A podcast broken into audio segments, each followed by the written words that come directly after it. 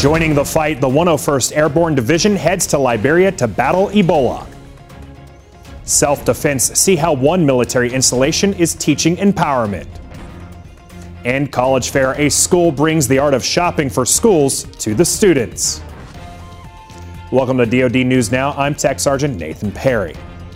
The commander of the 101st Airborne Division and more than 30 of his troops are headed for Liberia, where they will join the fight against the deadly Ebola virus. The 101st departure from Senegal was supported by airmen from Kentucky's Air National Guard, who set up operations in Dakar earlier this month.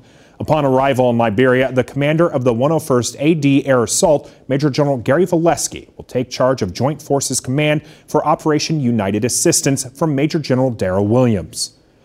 Meanwhile, airmen assigned to the 633rd Medical Group were welcomed back to Joint Base Langley Eustis, Virginia Sunday after supporting Ebola relief operations in West Africa.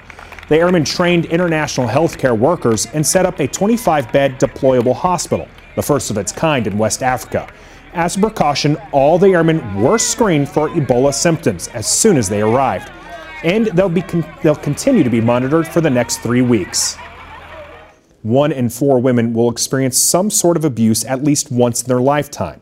October is Domestic Violence Awareness Month, so the Behavioral Health Department at Marine Corps Air Station Iwakuni hosted a self defense class. Lance Corporal Cheyenne Newman reports.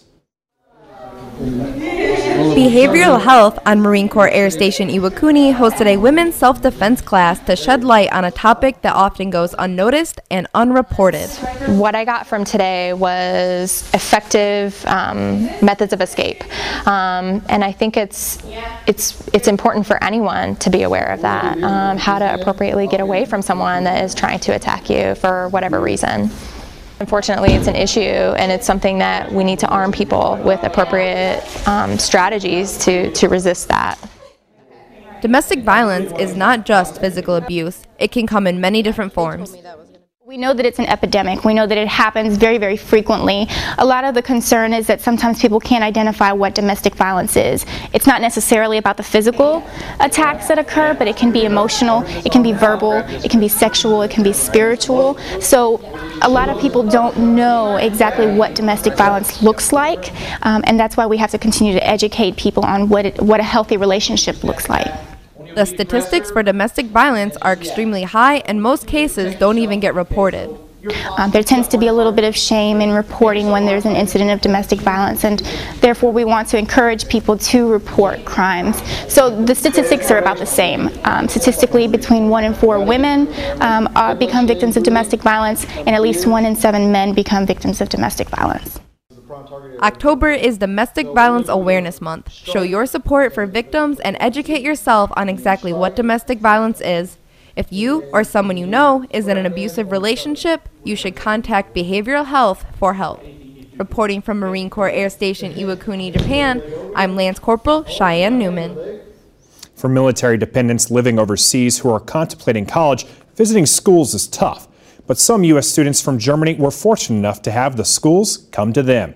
Patch High School on, on United States Army Garrison Stuttgart recently hosted this year's college fair to help students pick a college that interests them.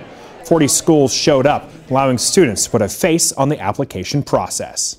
It really helps for them to be able to ask questions and get a real feel for um, the kinds of programs that are offered, the kind of questions that they need to ask um, to get information for the application process. There were also tutors on site to help prep students for college. A few universities attended through a cyber cafe uplink. Be sure to check out the DoD Facebook page for the latest on the fight against ISIL. Watch for us also on Twitter. I'm Tech Sergeant Nathan Perry. Keep it right here for the latest in DoD news.